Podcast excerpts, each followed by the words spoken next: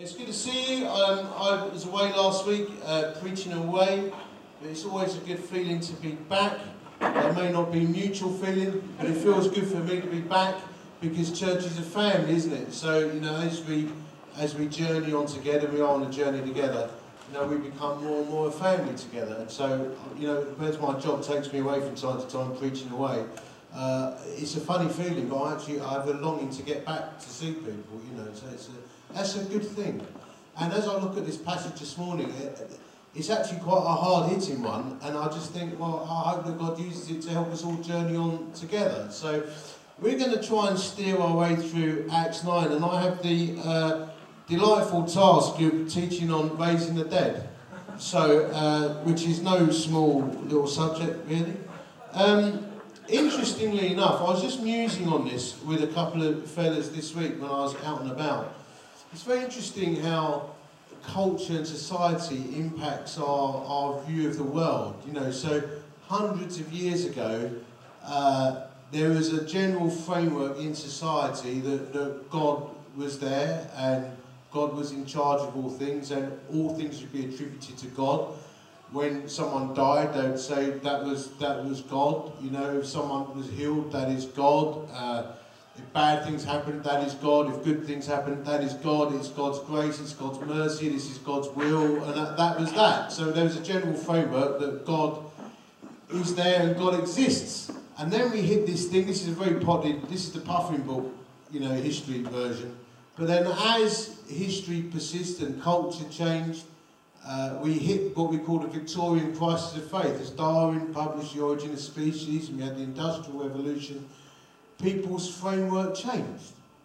And, and the church hemorrhaged thousands of people in the Victorian era as people built factories and buildings and engineering took place and people started to uh, argue about our origins more than ever before. People started to say, well, I mean, the nebula hypothesis, for those of you into this kind of thing, was about 1755, I think, where a guy came first that invented a theory that uh, we don't need God to explain where we come from. But it didn't really gain in popularity. I don't know, a guy called De Laplace, I don't know if they killed him or not, but it wasn't a very popular thing to say back then. But then, as we went into the Victorian era and Darwin has published his, his thesis, uh, more and more people were looking for an explanation of why we live and why we're around without God. And that has a massive impact on our ability to believe that we're in a supernatural world. This world is not just the physical world that we see. So we went into the modernist era, and we, and you know, the, some of the philosophers said, we, we don't need God now. God is dead. You know, we don't need that now. And then, of course, we hit what we now call in the postmodern era, where people realise they're living their lives in a vacuum. Because we can't just explain everything through rational thought. Uh, and so people get into mysticism and other kinds of things or a multitude of beliefs, which is a very acceptable way forward now. But we've lost this framework that there's a spiritual world. And I say this because, uh, as you know, I, some of my stuff in the past was men's nights and I, or days and men's ministry. I've dabbled in that a little bit since I was doing a men's day yesterday until late in Cambridge. And, uh, earlier in this week I had a meeting. And whenever I do things like that, people always want to do things like have a curry. So uh, I had a curry on Tuesday. I've had a lot of curry over the last 10 years, I And I had a curry, I was sick of it, to be honest with you. So I, this guy said, can we have a meeting uh, about stuff? And I said, well, I was thinking, please can we have a pizza? Please, can we just have some chicken? Oh no, we've got to go for a curry. So he said, it's a Tuesday night, we won't have to book.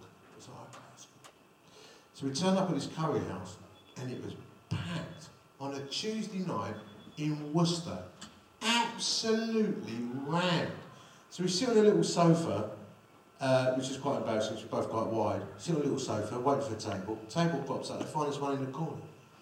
And uh, we placed an order, and I said, what's good on the menu? He said, guy, uh, a Bangladeshi guy, he said, I don't know, he said, I hate curry, I eat fish and chips. I Seriously. I said, I just want meat. He said, I'll bring up a nice mixed grill. Fantastic. I said, why is it so busy? He said, it's a psychic night thought, well, well, well. Because the person sitting opposite me was my mate Gary, who's a national evangelist. So here's the thing: we've got a way to in a curry house who eats fish and chips, in a curry house that's full of people there for a psychic night, and and we've got a national evangelist and one of the leaders of the Indian Pentecostal churches in the UK in a curry house on a psychic night. Now it sounds like the start of a joke, but it wasn't. So I'm sitting there thinking, oh, I don't know what to do about this really.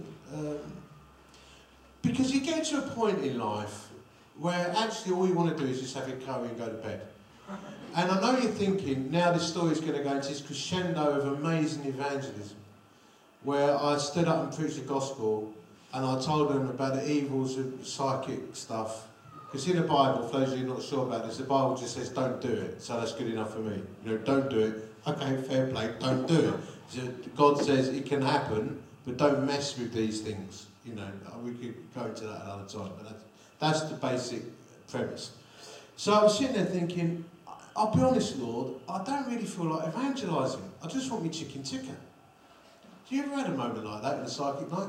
No? Well, that's how I felt. So I said to Gary, I said, um, what are we going to do then? And he said, oh, I just want to my biryani, really. So I said, well, let's have a little pray.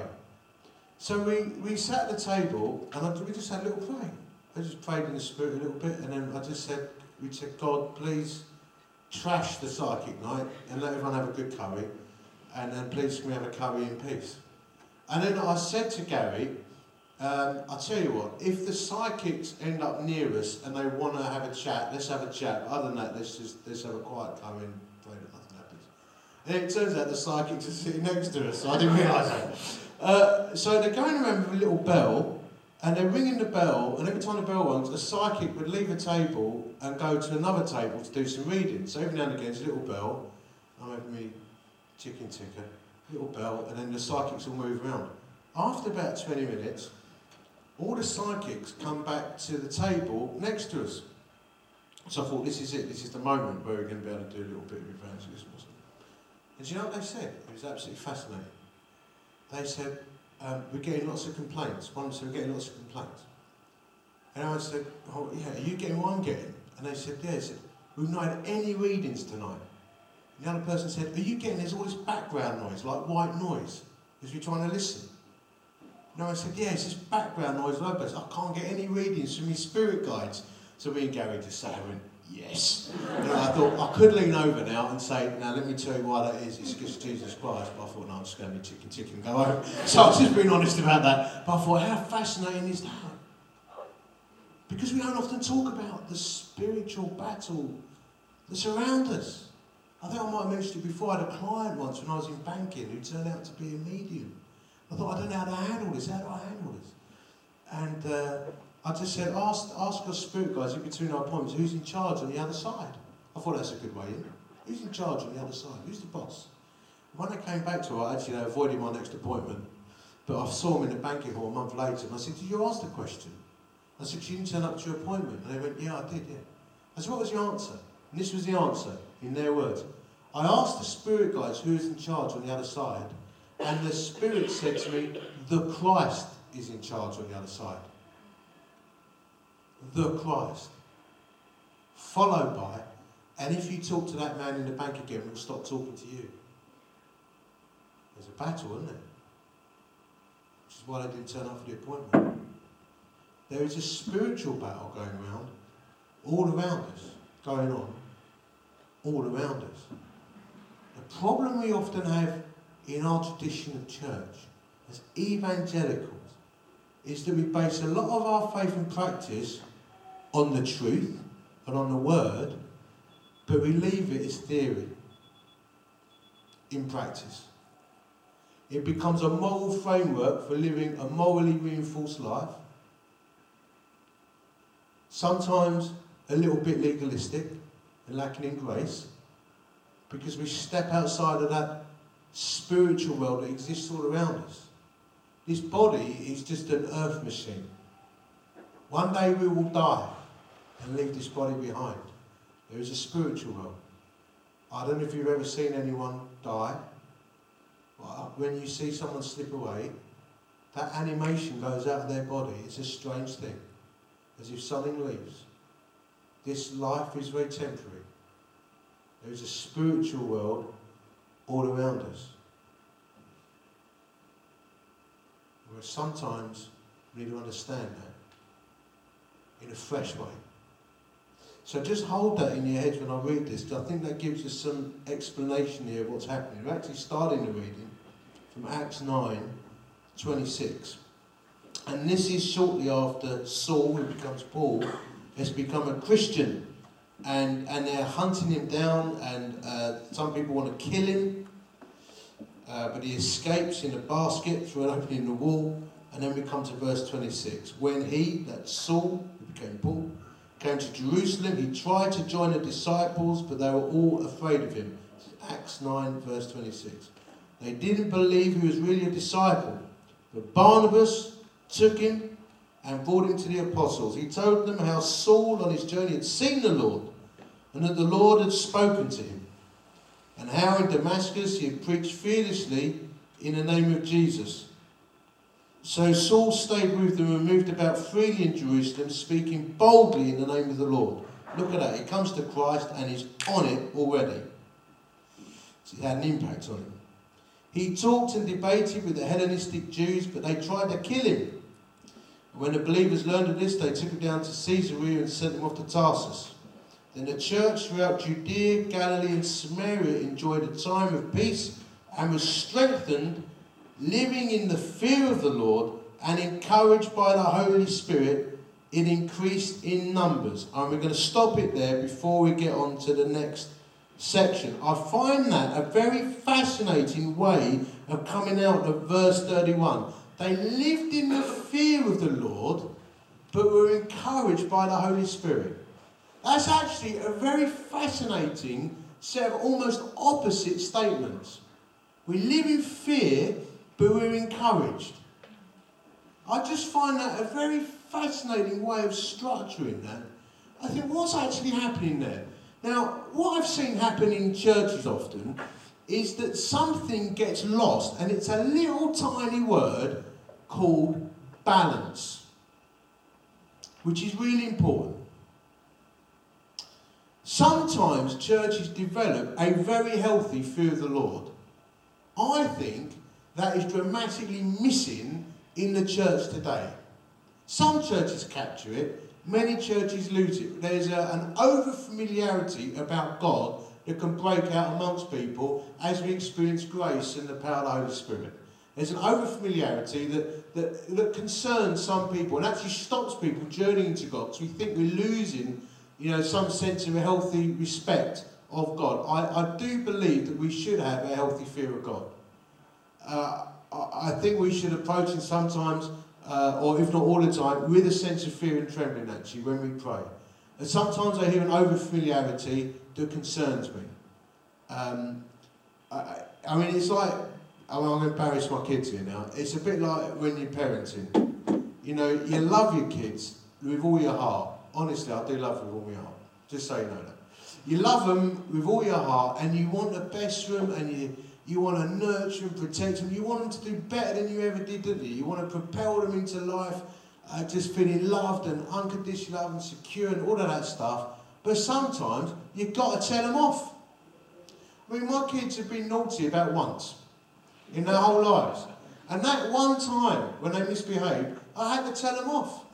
And that, you know, that's a difficult thing because sometimes you don't want to do it. But, but God does discipline his children. He's a loving father and a loving father will correct us. And I think it's right that our kids have a healthy honour and respect for parents. I think society loses something when we lose that. But I think it's almost an analogy, really, for us and God. I, I, I believe quite deeply, really, that as we journey into the things of God and we experience a joy in worshiping and uh, getting to know Him and experience God more, we still keep this sense of we, we are on our knees before Him. Because He's a holy God. And He holds our life, our lives, in His hands, moment by moment, nanosecond by nanosecond, He's sustaining us. And when I became a Christian, one of the reasons I became an evangelist with a compulsion to tell people about Jesus for the rest of my life was because I had a revelation of hell. Something we talk about not very frequently. And we should talk about it in hushed tones, such as its horror. By this deep revelation that people are lost. But then this revelation that God is holding us by a thread of His grace from hell. And that, to this day, has given me a sense of awesome fear of a holy God. But that, but that fear and that love going together. Because the flip side is that people were encouraged by the Holy Spirit. So there was this great joy breaking out as well. Now, some churches go massively down the Holy Spirit stuff and forget about the respect and the fear and the honour of God. And somehow these two things have to hold together. And I think when we hold those things together, I think we can know great joy and great liberty and freedom and grace and fun and all of that. But we have a boundary around us that says God is awesome. He's awesome. And I believe that when we understand that, then we see the power of God starting to move amongst us. Because I think it pleases God. Do. I think that pleases God. It holds you back from doing stuff too. And it helps you keep your life in order. I think if you go too far down that track of fear and awesomeness, you lose no joy, which is like a miserable bunch of whatsits. But if you go down the other track of ultimate liberation, then there's just nothingness. It's just a bunch of people mucking about. Somewhere in the middle is that dynamic tension of the fear of the Lord, we are encouraged by the Holy Spirit. And I, I think that's just something we have to journey in together. I just found that a very fascinating thing. I find it fascinating too how there is this sense of one minute, you know, Paul is almost going to be killed, and the next minute there's great peace over everyone. It's again this dynamic tension of, you know, the kingdom is now but not yet. As we explore healing, you know, I think we need to understand that we we are not home yet. Know, we are not seeing the fullness of the kingdom yet. The kingdom is yet to come, but we see God breaking in onto our lives. So we move on. As Peter travels through the country, verse 32, he went to visit the Lord's people who lived in Lydda. And there he found a man named Aeneas who was paralyzed and had been bedridden for eight years. Aeneas, uh, Peter said to him, Jesus Christ heals you. That right there is very important. That is a proclamation that Jesus is alive. It's not just a be healed statement, that is Jesus Christ heals you. Now, anyone listening on to that who might have been aware that Jesus had just been crucified and might not have heard about the resurrection or some rumours, that is a radical proclamation that Jesus is alive and doing stuff right now. Right now amongst us. When we see these things happen, it's a proclamation that Jesus is alive. And as a church, we need to keep proclaiming that. Get up and roll up your mat. And immediately Aeneas got up. And all those who lived in Lydda and Sharon saw him and turned to the Lord. Do you know, in, in half of the healings in Acts, it was all, well, half of the, sorry, half of the proclamation of the gospel occasions in Acts were accompanied by radical healing. Put it around that way. So on half the occasions when the gospel was preached, there was healing. That's got to tell you something. That's quite interesting. In Joppa, there was a disciple named Tabitha. In Greek, her name is Dorcas. And she was always doing good and helping the poor. And about that time, she became ill and died. And her body was washed and placed in an upstairs room. I think that detail in verse 37, her body was washed and placed in an upstairs room, so no one could look at it and say, was she really dead? I think if they'd washed her body down and then carried the body to an upper room, it is trying to tell you, yes, she was definitely dead. Just so we're clear. Lydda was near Joppa, so when the disciples heard that Peter was in Lydda, they sent two men to him and urged him, please come at once. Peter went with them, and when he arrived, he was taken upstairs to the room. All the widows stood around him, crying and showing him the robes and other clothing that Dorcas had made while she was with him. And Peter sent them all out of the room. Then he got down on his knees and prayed, and turning towards the dead woman, he said, Tabitha, get up. So he's speaking to the corpse. Tabitha, get up. I'm struggling to read this with my glasses, I need to put that down. I've got this weird thing going on with my eyes at the moment. Uh, she opened her eyes and seeing Peter, she sat up. And he took her by the hand and helped her to her feet. Then he called for the believers, especially the widows, and presented her to them alive. I'm going to add a word. Unsurprisingly, this became known all over Joppa, and many people believed in the Lord. And Peter stayed in Joppa for some time with a tanner named Simon. Can you imagine what that was like? I mean, there would have been lots of wailing and lots of noise and lots of kerfuffle, as was the Middle Eastern way. So it's, it's complete chaos. And then he sends everyone out of the room, which is pretty much akin to Mark 5. Do you remember when Jesus went to do a healing and he said, everyone, everyone clear out except Peter and John? He just took people with him who had faith. So it's all chaos, everyone out. He goes in, speaks to the corpse, basically, this is the, the for version, gets up. She, and then she just gets up, and then, he, and then opens the door, uh, look, finds all the widows, and went, this I'm paraphrasing now, check this out. I mean, that is shocking. If that happened in Chesterfield Market, there would be an uproar. I mean, definitely a lot of people would come to faith. I would contend. So this is quite an astonishing thing that is happening here. And we need to try and make sense of it because, as you know, uh, in Chesterfield and in the surrounding Derbyshire villages, it's not a common thing to see people come back from the dead. So we need to try and understand what is God saying to us today. Um, and I'm not going to regale you with loads of stories about occasions when I've been around raising people from the dead. Uh, because I haven't got loads of those stories, uh, much as though I wish I did. I have seen, however, some very interesting things. Um, but just before we go into that, I think there's just a couple of points uh, that would be useful for us to explore. Uh, just really trying to analyse some of the content here uh, to make sense of it. I find it interesting that she was definitely dead, and then the disciples hear that there's a man of God about, and they go and find him. Now, there's something in that detail there. Did you notice that, that they, I mean, we don't know that they tried to pray for her. They hear that Peter's around and they go and get him. And that tells me two things. One, that the apostles had some incredible reputation for doing amazing things, and that was spreading around. Two, it tells us that they were still in faith, despite the fact that she was dead.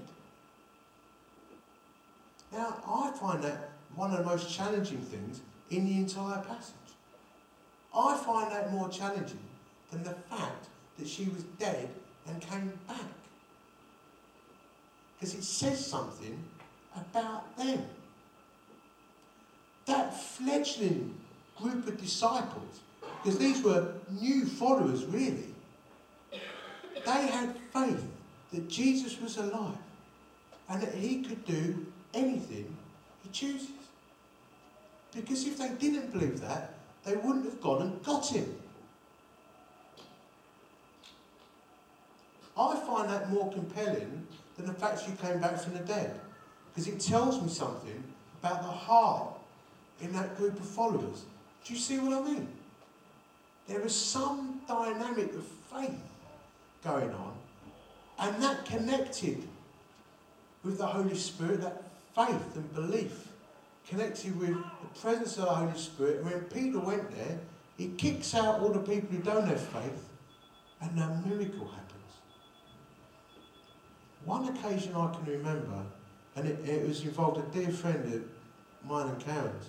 We got news that a, a very uh, well, had been a childhood friend of Karen's husband, had been involved in a very, very bad road accident. Driven his Land Range Rover out of a golf club and a lorry ploughed into it. And was, it, the news came to us while I was having a pastoral meeting in my church in Essex. Uh, and I was a student pastor at the time. And I was there with an elder, a senior pastor, the pastoral team, relatively large church.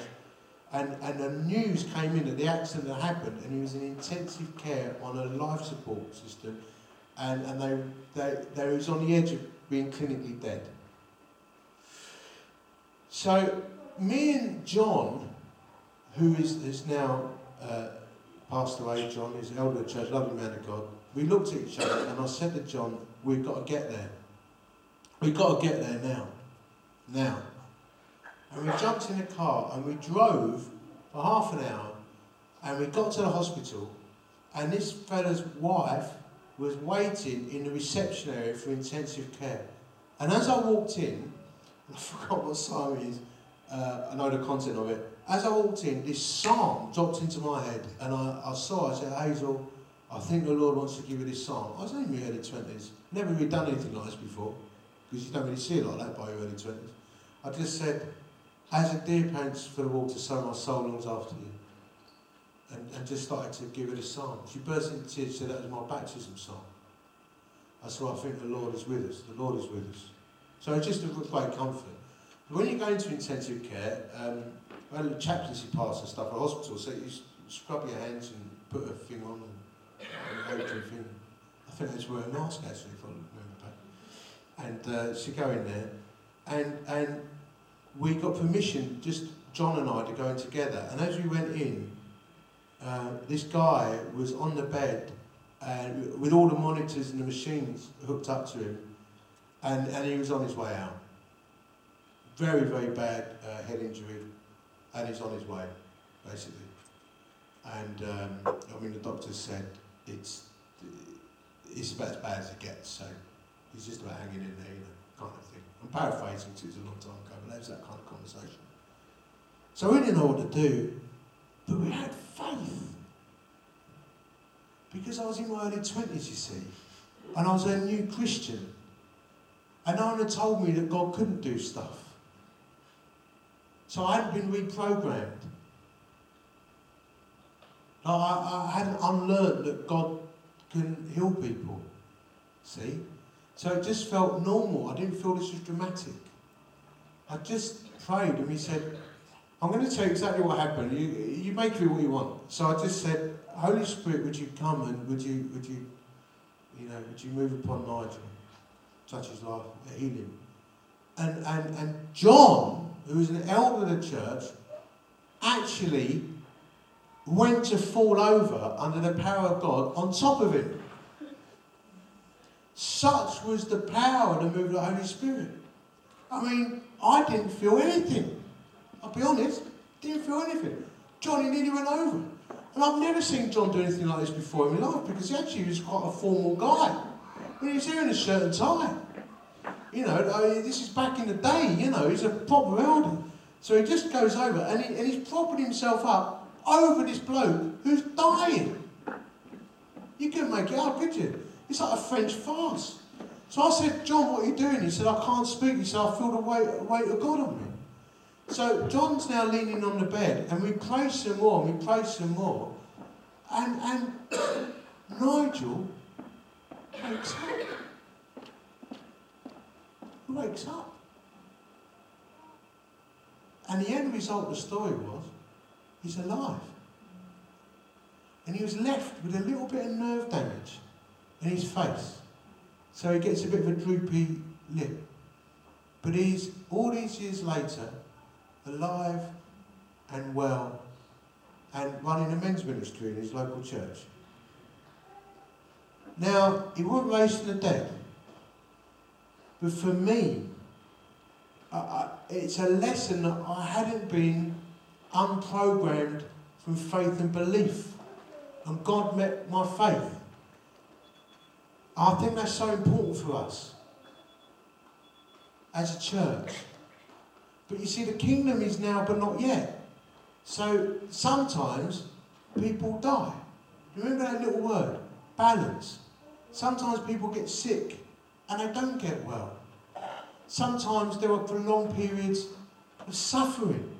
Sometimes people preach the gospel and people got saved. Other times they preach the gospel and they got killed. Because the kingdom is now, but not yet. But nowhere does it say don't do these things. Nowhere does it say, don't pray for healing. Nowhere does it say, don't have faith because it might not work. Nowhere does it say, don't have faith because that could be offensive to people. Nowhere. But the kingdom is now but not yet. And sometimes I've learned that whereas we see these dynamic things here, sometimes you have to punch through.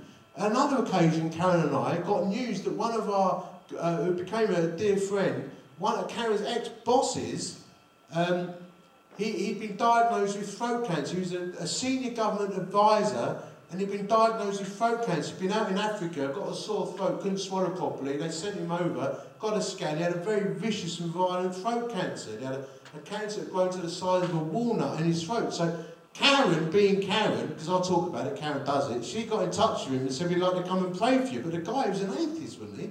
He'd been brought up in a Christian home, but turned his back on it, hadn't he? Parents were Plymouth Brethren, so close closer. So he reacted against it. He weren't a believer very bright guy and had all kinds of you know, reasons why, rational reasons. Remember what I said?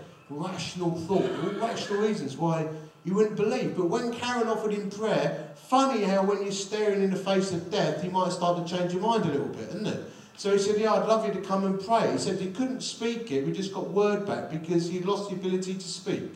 Because he had a tracheotomy cut, however you say, and he's been fed through a tube in his stomach and it was all pretty bad. So we went to pray for him. We had to drive for a couple of hours, went from Essex into Herne and we, long story short, we laid hands on him and prayed. And I'm learning about this. See, I'm still not, I'm not unlearned that God can do this. And I've never unlearned all my, all my journey. I clung in there. I clung in there through thick and thin. Laid hands on him and prayed, and he started vibrating, didn't he? Do you remember? He started vibrating like one of those pneumatic drills. And I thought, I don't know what's going on. He's this. Now, this guy's an intellectual. He's a proper intellectual, rational man, not and he wasn't expecting that. I mean, the prayer was almost, was reluctant acceptance, really. So me and Karen look at each other going, what is happening here? Because I've never seen anyone vibrate like a pneumatic drill before. I mean, this is all new. And he's sweating as well. And I thought he'd been healed. But at the end of the prayer, he said, he wrote down on his pad, he said, I feel fantastic.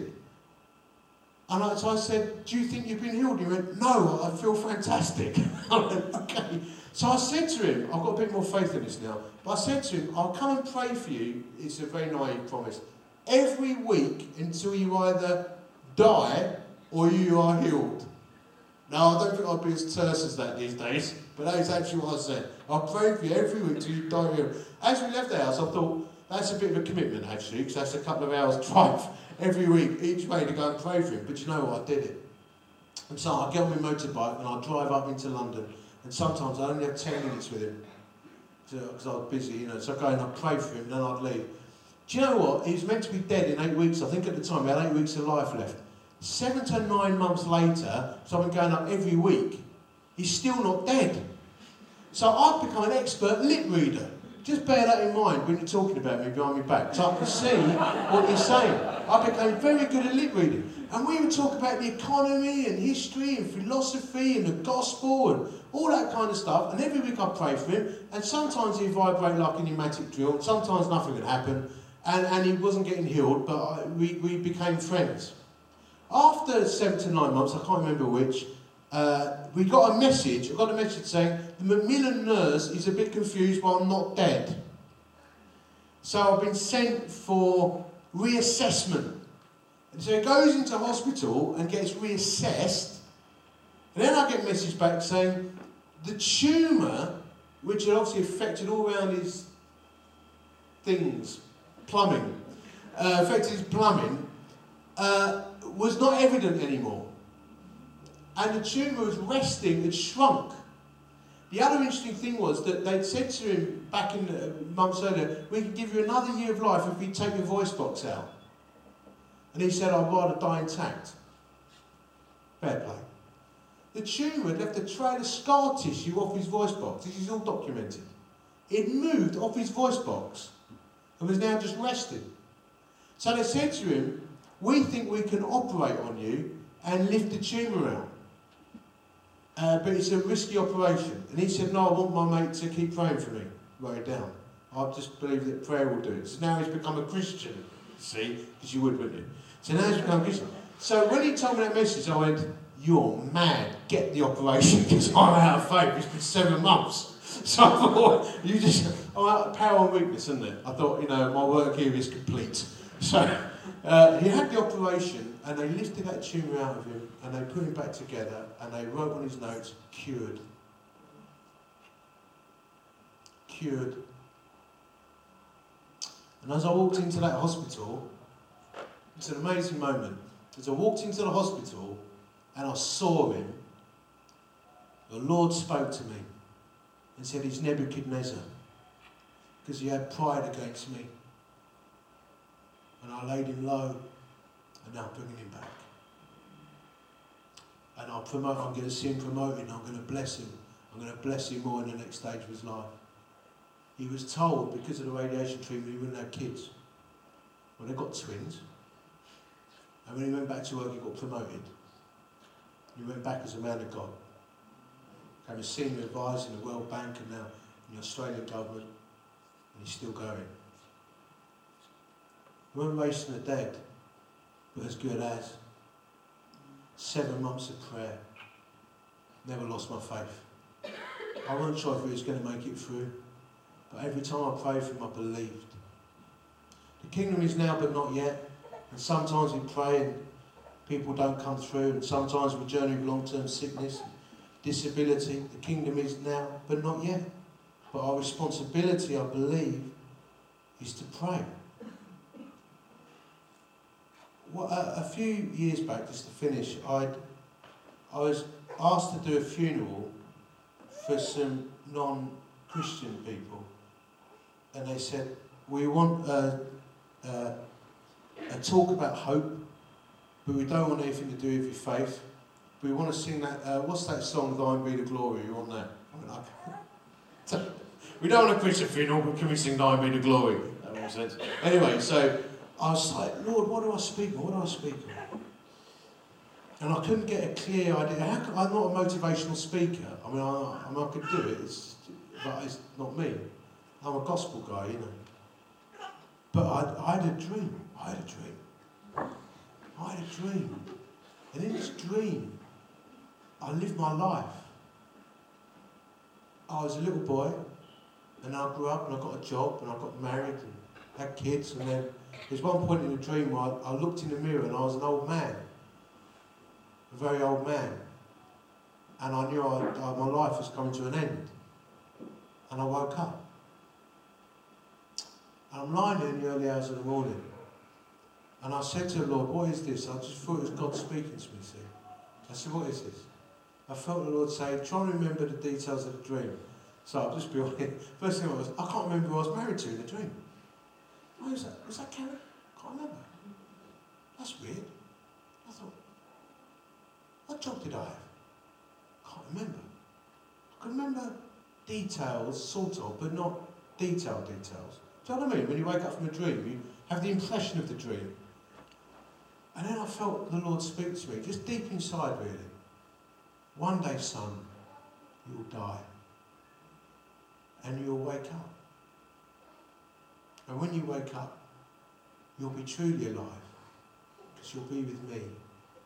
And this life, with all its pain and its ups and its downs and its victories and its defeats, the struggles, the trials.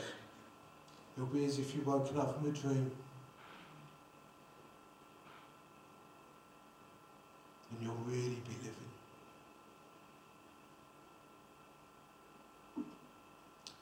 And that is how we live a family on a journey. The kingdom is now, but it is not yet. But one day we will truly live. And we can know fullness of life now. There'll be times of hope and times of joy. There'll be times when we pray for people and good things happen. There'll be times we pray for people and we all grieve together. That's what families do. Because we ain't there yet. But no heads that say do not have faith. No heads that say do not believe. And the important thing is, in every single occasion you see someone healed, there is a proclamation that Jesus is alive. It is a signpost. It is a radical signpost to a coming kingdom. That's what our lives here about our Radical signpost to a coming kingdom. Until that time, we live with joy, hope, and expectancy. Sometimes we grieve, sometimes we mourn, other times we laugh. It's a journey, isn't it? And family, journeying on.